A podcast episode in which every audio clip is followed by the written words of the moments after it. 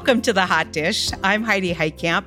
Uh, just reminding everyone, if they haven't heard, it's a big election year, and there's going to be a lot of discussing 2024 over the next year. And today I'm going to kick that off with J.D. Scholten. He's an Iowa State rep and a One Country Project board member.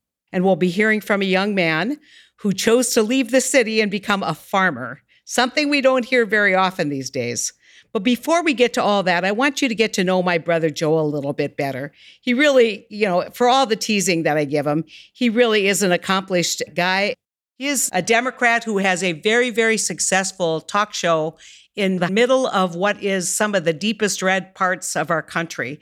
And uh, I think he's got a lot to offer when he talks about how we can maybe bring some middle back to politics. And even though we don't always agree, I have to confess, He's pretty smart. Tell us a little bit about yourself, Joel. You know, I grew up seventh in a seven person family, and we are all born in nine years. So the reality is we're all pretty close. The one thing I think that uh, forms you is when you grow up in a 1,200 square foot sea close. You're absolutely you're going to be closer, you're going to be mortal enemies. And uh, my family chose to be close, and it's worked for us. We still get together quite a bit, more than most families ever would. In high school, I think athletics were far more important to me than academics. And I think it showed by the time I got to college. But uh, the truth of the matter is, my father got sick while I was in college. And, you know, because I think he, he knew that I was part of the, what I was studying, he came to me and, you know, maybe you should take a semester off while I go through uh, chemo. And my father at that time was running a utility that we call Railwater, Rural Water District. He oversaw 500 miles of water line uh, and a whole bunch of cities that had joined the water system and a number of farms and ranches. And so uh, my father passed away quickly. And the next thing you knew, I was married, had a child, and um, you know, and I stayed with the water system. And we started out, as I said, with 500 miles of pipe. And by the time I was done 23 years later, we had uh, 2,800 miles of pipe. So that's a lot of construction and a lot of construction and a lot of overseeing millions upon millions of dollars of, of growth. So I'm, I'm pretty proud of that. During that time, I, I served in the North Dakota State Senate, representing the South Quadrant of, of North Dakota. I did that uh, for 14 years. As I try to remind Heidi, I'm the one Heitkamp that never lost an election. I basically pulled the pin once I got into my profession now, uh, which is talk radio. So I started uh, in talk radio after Ed Schultz retired, but went on to work for MSNBC.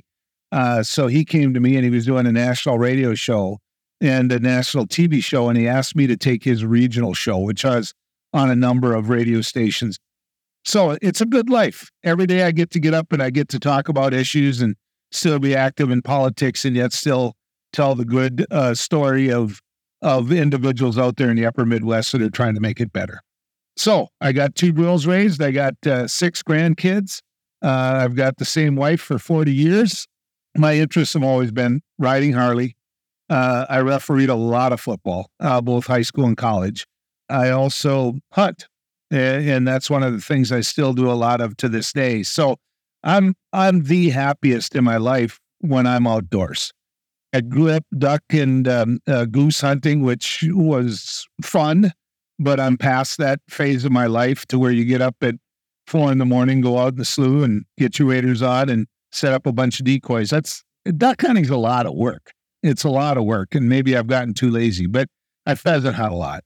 Uh, you get out there and you get to watch the dogs work. And, uh, you know, I, I've gone pheasant hunting a lot again this fall. I go on pheasant hunting trips. My biggest success was getting the state to put grant dollars together for local infrastructure. When I was in the state senate, the Democrats, they were in the majority of the session before when I got in, we were down one seat.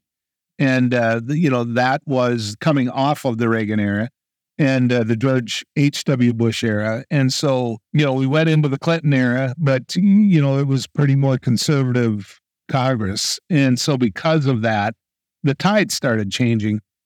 And we found ourselves, I think, down to 15 out of the, the 47 senators, and then uh, got into leadership.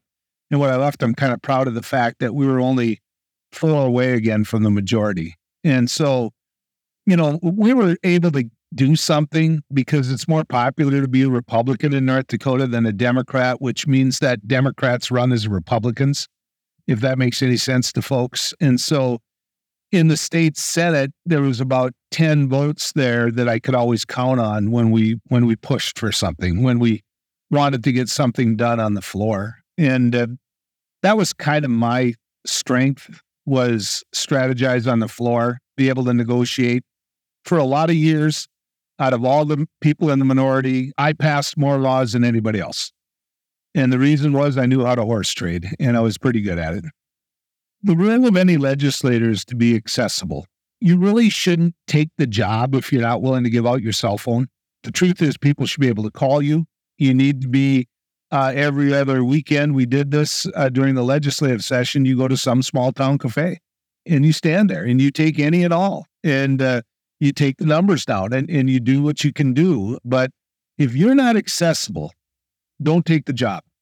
If you're not going to like that call at 11 o'clock at night uh, from some guy that is half hammered where his wife got the kids and he's expecting you to change that court ruling, then don't take the job. It doesn't mean you got to help the guy, but you're going to take the call or else you shouldn't run for the job. That's being a legislator means being accessible to people's problems.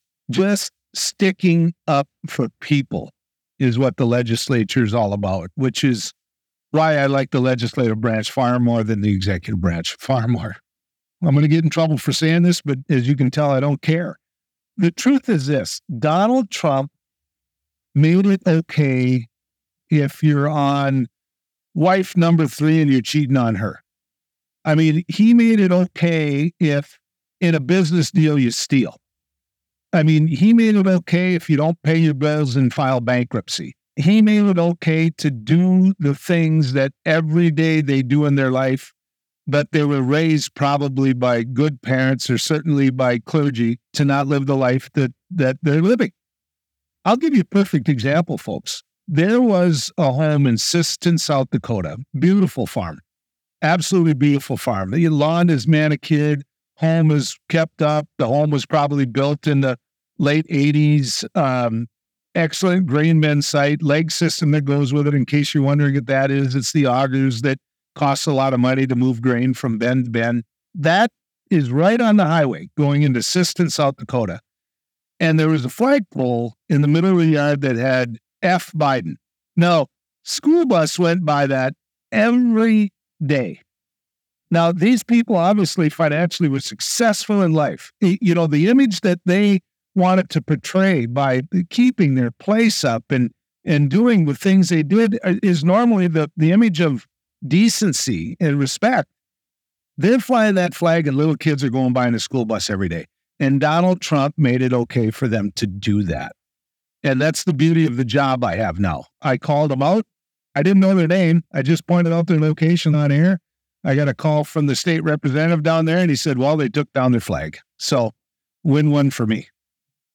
The difference between Biden and Trump presidency is it proves that all these individuals that hate the words uh, career politician are wrong. I mean, J- Joe Biden got elected to the United States Senate when he wasn't eligible eligible to be in the United States Senate. He's 29 years old uh, now. Fully got sworn in. He was going to have his birthday, but think about the years of service that that man put in. And I think if you look at it, the, the record of going across the aisle is stronger than any member of the United States Senate to the point where Democrats at times hated the guy, uh, which to me is a, a sign of how good he was at what he did. Joe Biden is politics at a mature level. It's governing at a mature level. Here in farm country, for example, Trump blew up through tariffs our deal on soybeans with China. And so, what was the answer? Uh, Wilbur Ross, one of his uh, cabinet members, looked at Trump and said, just pay him off. And every farmer uh, during that era got a, a dollar sixty-one paid from the government per bushel of soybeans. Now, the general public out there doesn't know that, and thank God they're going to hear it through this podcast. But imagine a farmer receiving a dollar sixty-one for every bushel of soybeans on a field that gets sixty bushel an acre. Start doing the math. A quarter of land, 160 acres. Uh, the average farmer now, 5,000 acres. So the government wrote that big of a check. That was their policy. Well, that isn't governing. I mean, that isn't governing. If you don't tell me you're all about deficit, if you're willing to just pay people off on a market that they used to have. It's good to get have an opportunity to tell you about myself. I'm a, as you can tell if you listen to this podcast, completely different than Heidi in so many ways and completely like her in so many ways. The difference is she's refined. Uh, she'll say it to you in a, in a polite, educated, nice way. I'm a little more blue collar. I'm a little more, let's just get to it.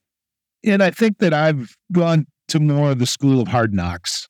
I mean, I have. I've I've done the kind of jobs where you get threatened with a shotgun. You know, I uh, uh and so to have the opportunity to tell you about what I've done, you know, it it sounds really know it all. I get it, but you know what? I've done a lot of it, and so I'm not going to apologize for preaching.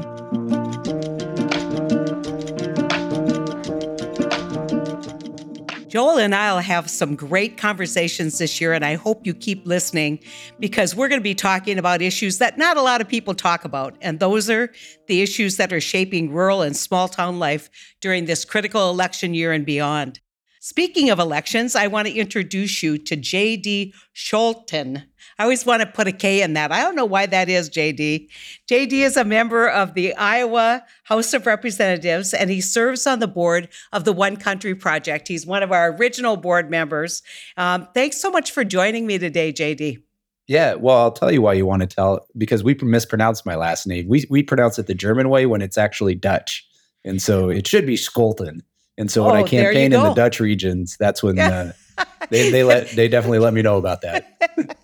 So you just announced your reelection bid. Um, I, I, think you're an anomaly. You're one of the few elected Democrats in your region of the state, and that makes you, in some ways, a unicorn in Iowa, but maybe kind of on the vanguard of some changes. And so we want to talk a little bit about how you got elected, what kind of campaign you ran, what did you talk about, and how do you see the opportunities for other Democrats, in, especially in your area of Iowa, outside of the metro Iowa and surrounding areas where we can see some Democratic representation. How do we build that in Iowa?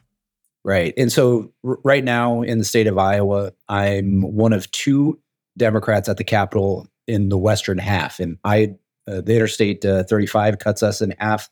There's Ames and Des Moines are a part of that. If you go outside of that metropolitan area, the entire western half, there's just two of us, and the other gentleman won by six votes.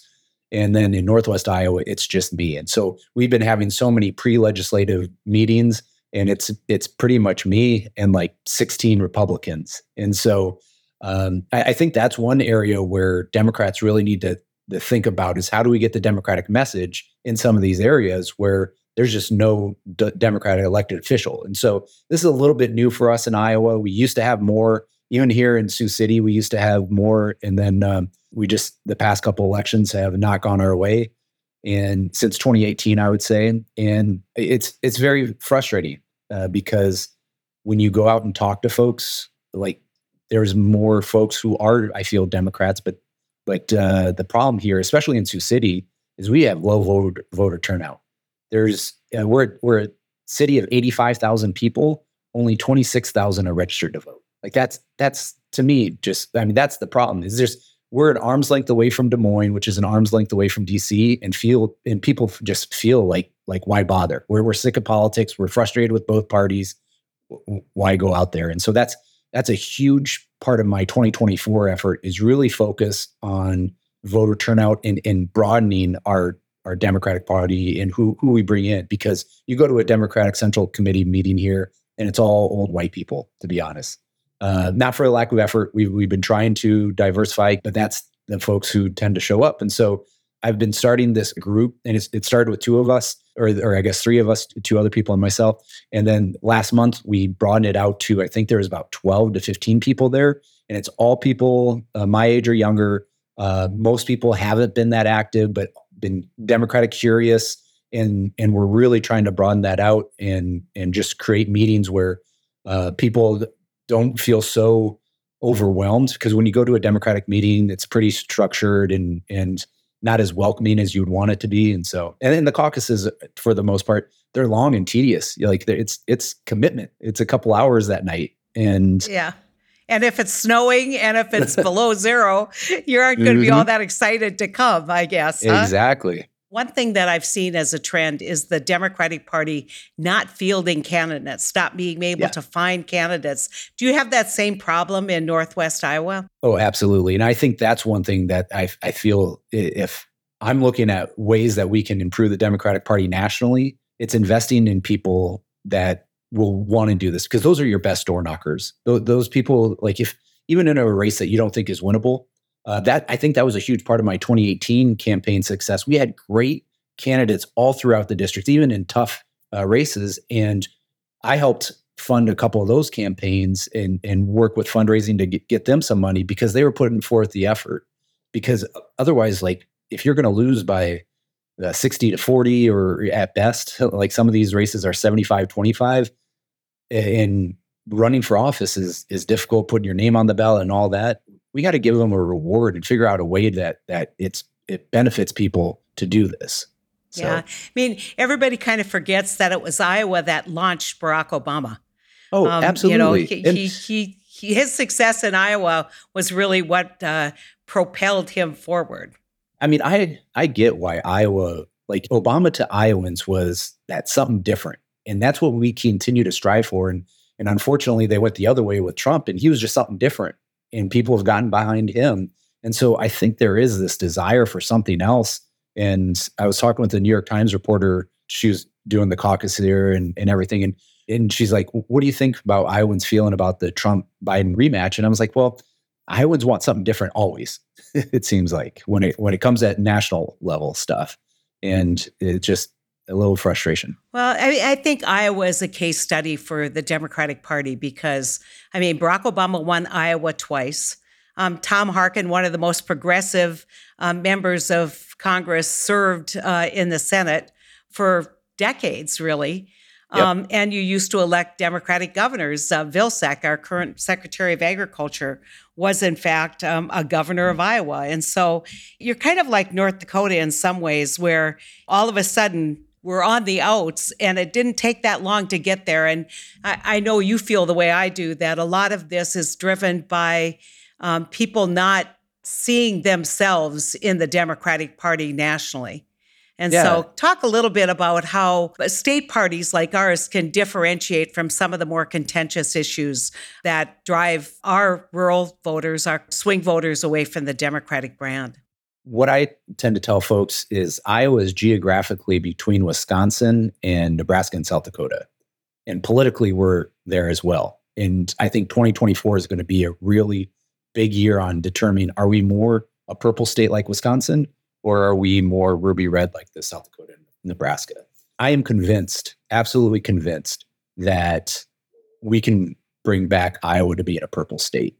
I, I, I don't think I would still be in politics if I, I didn't think that was the case. So tell me, tell me, JD, why are the Iowans? I mean, these are good people, would never tell a lie, always help your neighbor, not say a mean word uh, to people, um, Yep. be polite.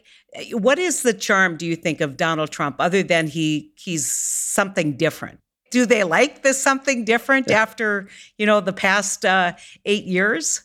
I'll say just what I've co- have kind of seen is they like winners, and so the fact that Trump eh, lost, like I, I think the Republican primary right now is so fascinating because everyone's like, "Oh, Trump is getting over fifty percent and all this," but if he's running as a quote unquote uh, incumbent, like fifty percent is nothing to brag about. He should be eighty percent. You know, Well, he Uh, shouldn't have any meaningful opposition, really. Exactly. Exactly. And and so that's the part to me that I don't think is really talked about enough. Um, but in like you don't see the huge Trump shrines like you used to. And so and just to hear Republicans openly, like the DeSantis folks, for the most part, what I hear is that the fact they don't care about DeSantis, they just like, we just want somebody other than Trump who's kind of Trump light because because Trump's too far and we don't like him. And so I don't know. There's it's it's weird to me because like I go back to Steve King in the age of Trumpism. I mean, Steve King, I think, was a little bit of ahead of his time. I'm not trying to give him credit for anything, but but you almost but, beat him. Yeah, I know. Yeah, but like there was a reason why the Republican Party here in Iowa decided to split with him, and I, I, during the age of Trumpism. And I don't see, like, to me, like, I guess to Democrats, we don't see a big difference between King and Trump. But for whatever reason, Trump was so up here and, and King's out here. I see something that that split happening right now a little bit here in Iowa as well. And so mm-hmm. Let's talk a little bit about the highlight uh, that is Iowa for the Republican caucus and uh, kind of some of the activities that you've seen. I, I, heard you have kind of a fascinating story to talk about as it relates to a Nikki Haley's uh, canvassers. Yeah. So we had the last snowstorm, I would say. I was out shoveling and it was right after Christmas. And I saw these three guys door knocking and I saw they were about to skip my door. And I was just kind of like, what, what are these guys selling? And then they I had saw good the, lists. well, yeah, they, they, were smart. But uh, they they uh, ended up, I mean, it was three, they were probably like 22 years old, uh, three guys. And uh, they were for America for Prosperity and which was the PAC that endorsed Nikki Haley. And so they were out door knocking for her. And so, I mean, just being into politics and everything, I just started talking with them. And none of them were really for Nikki. One was for Trump, and two were for Ramaswamy, I believe, initially. And I mean, one kid was, I don't think he was even a Republican. He said he was an independent. And so we started talking about stuff and, and what, what matters to them. And then I kind of let them in. Like finally, after I don't know, about five minutes, I go, Well, I'm a state representative, I'm a Democrat. And then they're really interested. And it was a really good conversation.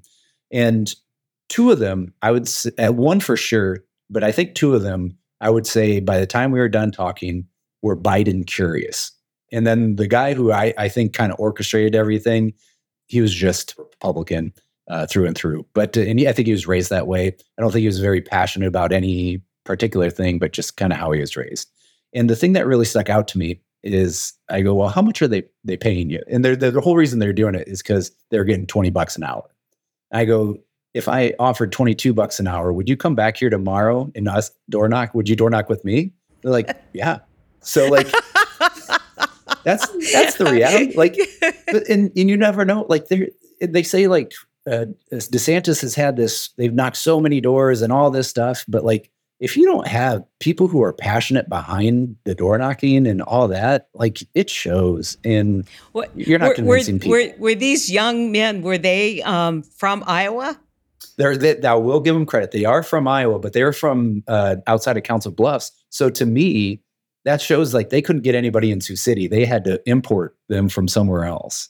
And I would not think that America for Prosperity is lacking for money. So yeah, I, yeah. I think it's a lacking. For, for, those for those uninitiated, that's the Koch brother uh, yep. super PAC. The Koch brother group has endorsed Nikki Haley. When you look at the the caucuses and the structure of a caucus, I think a lot of people are curious. They haven't done it before, and Iowa's yep. famous for their caucus nominating process. Can you just give a little rundown on what that looks like on the ground?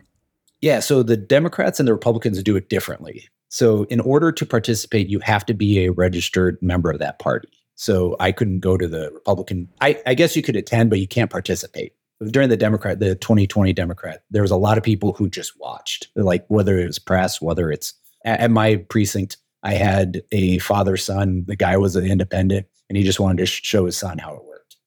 So on Monday, well, it's different this year and republicans do it different than democrats. So i don't really know how republicans do it but the way they do it i think they just write it down on a card their their top preference and their second and third choices and i don't know how they tally it up. So uh, but it seems like that's what democrats should be doing i'm not gonna lie. That could have solved a lot of things. Basically it's you go you come to an, uh, a room with your neighbors usually it's in like a high school gym or something like that and what the the way the Democrats did in 2020 was every campaign gave a speech. And once the speeches were done, you split to your first place. And so everyone went to their corner. So once you went to your corner, there was a threshold and you had to do some math. And if the person was viable or not, if they weren't viable, those people are all out for grabs. They could either go home or they could go to another campaign. And so that's when things get really interesting because it's neighbors talking to neighbors saying, Hey, this is why I think you should, if you like this candidate, yeah. you'd like our candidate, things like that. And so it's kind of a ranked choice voting, right? Yeah, but in some but ways, after after two, then you're done. Oh, okay. Uh, there's no, yeah. Um, I, ranked choice would be better. yeah, I mean, but but it is a format that I think benefits someone like Donald Trump, where it it really is the true believers who show up. Yes, yes, and and the intent of it, and and one of Harkin's right hand uh, people, Richard Bender, was kind of the the creator of the. He, he gets a lot of credit for cr- helping create the caucus, and the intent is for party organizing. And I can I understand the the national narrative where they don't want Iowa. There's this and that. The beauty about Iowa is that, for the most part, you need retail politics in order to win here, and you can't just go up on TV and run ads. We needed to engage. You, you needed to get out there, and your campaign needed to get out there and engage with the voters. And that is something I do not want lost. It doesn't have to be in Iowa but that is that was such a key part. And then you had eight days until New Hampshire, so that allowed for time to build momentum to, into that. And then you had bigger states after that. And I like that model because the the way that it is set up this year, it's it's very fast. It's only a few days till the next one, and it's not really meant for retail organizing uh, in retail politics. And there's two big states within the first couple weeks, and so if you win that, that's that's kind of where it goes. And so I just to me, we I don't want the Democratic Party to lose that aspect of retail politics. Yeah, amen. Um, so explain where Sioux City is and how that's different from Des Moines, you know, yeah. how it's different from maybe Ames, Iowa, and what you hope the Democratic Party will be talking about in this election cycle. Yeah, so I mean, Sioux City is in my heart. uh, no, it's where Iowa, South Dakota, and Nebraska all meet. So it's a tri-state area. Uh, we're in Northwest Iowa. Uh, we're a three hours drive from Des Moines. We're an hour south of Sioux Falls, hour and a half north of Omaha. And we're an immigrant meatpacking town, and we've been that way since the 1880s. We're very blue collar, river town, and I would say economically, we haven't bounced back since the 2008 economic crisis for for a lot of these parts. That to me is, I feel like being from here is really what allowed me to be a good politician in running for the fourth district because we're as far as you can go in every direction. It's agriculture, and in the agriculture economy, the people who are on the ground doing the work, the farmers, the workers at the plants, and the communities, we feel that there is an extraction, whether it's, you know, it's as much as we create corn, they get shipped uh, out, or soybeans, same thing, hogs, same thing, cattle, same thing. Uh, even even wind energy, it gets extracted, and even our children, it gets they, they leave, and so we just feel like we're not getting back what we're producing out there. And at the same time, and I think COVID really put a spotlight on this, where you have all these companies making record profits, uh, especially meat packers. You have consumers paying the most they ever have for uh, meat prices. You have farmers getting squeezed both on the input side and the market side, and you have uh, the workers working in dangerous situations for low wages and in being deemed essential yet they're not getting paid to be essential. And so I think all that has really been a, the COVID put a spotlight on it, and it's that's why I feel like we're seeing these strikes, uh, the UAW strikes, and and different things like that throughout the nation, but specifically here in the Midwest. And that's why I think there is a movement for the Democratic Party in this, what I would like to say, the post Trump world. So I'm optimistic uh, that there's some to happen. And I just like, I'm seeing, I'm trying to see a few years ahead because I think there's so much potential in the Midwest to win back some of these states. And when you think about the Senate, I just think that like we, we can't, Democrats seem to be narrowing our path right now when we should be expanding. And, and that's where, as an Iowan, as a Democrat, I get very frustrated with our party. Yeah. Well, I mean, I want I want everybody to know one fun fact about you, and you know what the fun fact is. Um, oh dear lord! Uh, you mean I'm a baseball player? Yes, I think it's a, a pitcher. You're a pitcher. Yeah.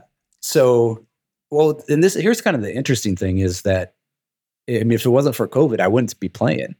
During my 2020 campaign, I mean, everything shut down. And so I'm just a competitive person and I need like a physical release. I need to do something physically to just kind of get stress out.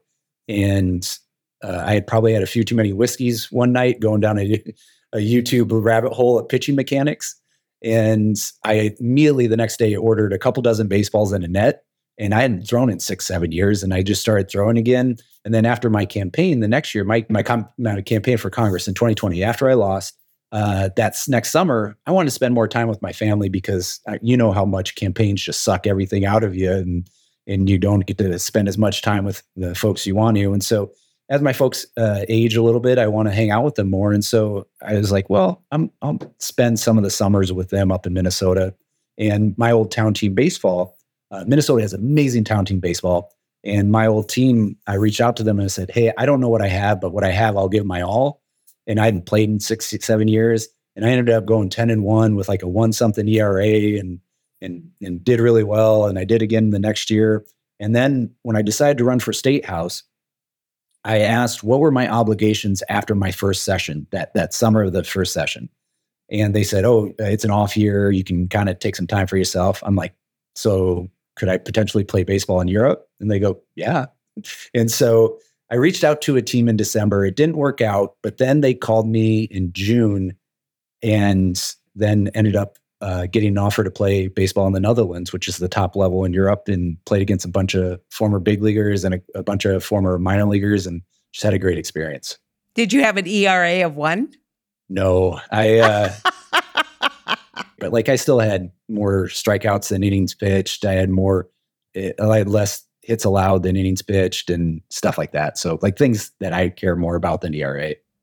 Well, but it's it it's great. I mean, it's great that you know p- people think politicians are just one dimensional. That's all you care about, you're just out there every day in this political competition. And and most really good politicians are very well rounded.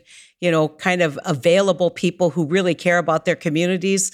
And so I, I think you know when when all they see is the rancor and the discord that is Washington D.C., they don't realize that in every city in America, you know, they figured out how to take care of their towns. They figured out how to work together, and and so you know when when that poison from above seeps into our communities, then then we have problems. But for the most part, you know, people get along pretty well. Yeah, and, and I will say after my 2018 campaign uh, the woman I was dating, uh, we went on her parents' farm, and the neighboring farm had some a farmer had some cattle uh, on their farm, and so he came over to check on them. And he looked at me, and he, he could tell like the wheels were were connecting to something. And he goes, "You're the baseball player, aren't you?" Yeah. And I thought, all the millions of dollars of ads I put into that campaign, and the, the, mm. fact that he thought me I was a baseball player rather than a politician, I'm like, that's success for me. That that that's exactly right. Well, JD, you know, I'm going to wish you well and keep up your hard work. And obviously, we watch Iowa pretty closely at One Country Project because it is one of those places, like you said, that probably doesn't vote kind of their heritage. Um, but you know, you, you, just never know. And obviously, the Democratic Party um, uh, reducing the I wouldn't say value, but basically relegating Iowa to a second tier in in their selection process is is something that I, I'm not convinced it was the right thing. Um, but I understand it given the voting patterns yeah. in the last um, uh, two cycles. So I'll say the optimistic thing for us Iowa Democrats is that this will now allow us to focus on ourselves rather than national things coming in every four years. Yeah. And, and, so, and, and defining yeah. you. Exactly. That's exactly. really interesting. I hadn't thought of that, that this, you know, where before, you know, when you have, you know, dozens of candidates going around and they're all trying to uh, out progressive each other to get that nomination, you know, that's probably not the version of the Democratic Party that you want to be on display every four years. Exactly. Yeah. So- That, we just so enjoy having you on the board, the the insights that you bring to the board. We wish you nothing but the best of luck in your reelect and uh, stick with us. You, you're a voice that needs to be heard nationally Oh, because thank you. if we if we are going to be successful going forward in bringing not just Democrats but moderates back to state houses, moderates back to you know the fold, we need to field candidates who reflect those values, and you certainly fit in that mold. well, thank you very much, Senator. I really appreciate it. Well, take care, JD. Stay warm.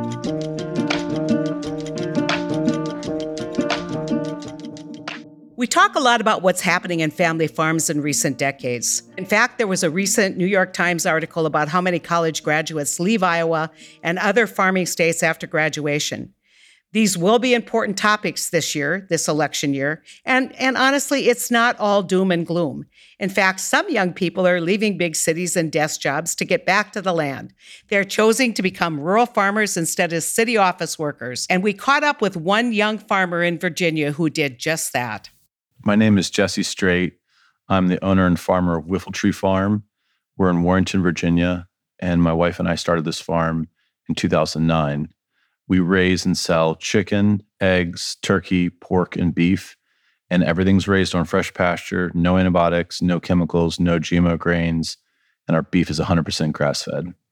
The other thing that's the dis- distinctive about us is we sell directly to customers. So we do all the work uh, that's involved in terms of processing, marketing, delivering, customer service, and we're we sell out of our farm store. We do what we call neighborhood deliveries, and then sell to wholesale customers. I grew up here in Warrenton. My family, my parents weren't farmers, and I was sort of a normal suburban kid. Went to UVA, studied religious studies, and did the pre med sciences, and was thinking about trying to figure out what I was going to do, and was kind of really not quite sure. And then I read a book by Wendell Berry after college that really sort of caught my imagination. And he presents this life that's sort of a vision of the good life that's a bit of a critique of our modern life, where you know, the modern life is so characterized by the disintegration of your life. You know, like your kids go here, your work's here, your friends are here, your extended family is over here, you move everywhere for a job. It's just like your life is pulled in a hundred different directions. And Berry's you know critique is like while this has made us very wealthy. It's not maybe made us so happy. And that really like made a lot of sense for me. Um, and so we moved back to my hometown and had this idea of you know um, having our own business raising really good food. And i guess the other part of it is just like the state of food and farming in the united states is more characterized by an emphasis on the consideration of cheap and convenient Whereas, like considering the health of the food, which you kind of think about it is the whole fundamental point of food, right? It's sustaining human life was more of a after consideration. And and also not to mention like the health of the land, the water, the air, you know, which of course facilitates the future production of healthy food and human flourishing. So those were uh, you know, I saw like okay, here's an area where there's a need. Like good food is not prevalent and and good farming is not prevalent. And here's something where i could do a little good. It's something where i can try and put together this integrated life that i wish for. So we moved to Warrenton in 2009 and you know got 50 baby chicks and tried to figure it out and made lots of mistakes and just developed our skills our customer base until the farming is our only source of income. We don't have any other off farm jobs or you know um, and um, we have a great crew of people we have great customers. We raise incredible food. Our land is benefited every year by what we're doing. You know, it's a it's a really good life for my family and me. Production is not the hardest part. Like we can teach someone how to raise a really good, say, chicken or laying hen more quickly than probably we can teach someone how to market and run a business and manage employees. That's the harder part. And that's the thing that's more rare among farmers is like it's one thing for a farmer to be able to raise good food and that that definitely takes like a lot of skill and knowledge and experience and attention but i feel like it's harder to then get a business going and like the whole thing about like selling directly to a customer and everything that's entailed in that is like probably more intimidating to more people than raising food so in one sense, you might say like a business like ours is an uphill battle, right? We're not cheap and we're not convenient. So it's like, well, that's a bad recipe, right? But the other thing is like, in, in another sense, it's not an uphill battle because like if you actually learn about, if you went and saw the poultry houses and you actually learned about like the nutritional value of that food versus ours, and you saw like what was being exploited and what in that system and what is being benefited in our system, be no brainer. Like we should be charging twice what we're charging for what we're, we're providing. Like we're what we're doing is so obviously better. It it just you know we just have to like connect with customers who who are open to seeing that and who value that. This world could be full of farms like us, just you know creating inches of topsoil and like creating like good clean water and air and great food and like communities that aren't being exploited and people and workers that aren't being exploited and animals that aren't being exploited and um and i know there's a sacrifice involved. People work hard for what they have. So i'm not like trying to be flippant about that. But i think like i said i think what we're providing here i think we're giving people a good deal. If you really think about like what how much better what we're providing is than the conventional side What a wonderful story. Thank you, Jesse, for sharing it with all of us. And again, thank you to JD Scholten for fighting the good fight in Iowa and joining me today on today's podcast. Joel will be back in two weeks, so join us then. To learn more about the work of One Country Project, visit onecountryproject.com. And if you like the hot dish, and I hope you do, write a review for us on Apple Podcast or wherever you get your podcasts. And to support the important work that the One Country Project is doing to elevate the needs of rural America and Washington, please visit onecountryproject.com forward slash give. We will see you all the next time we're together on the next Hot Dish podcast.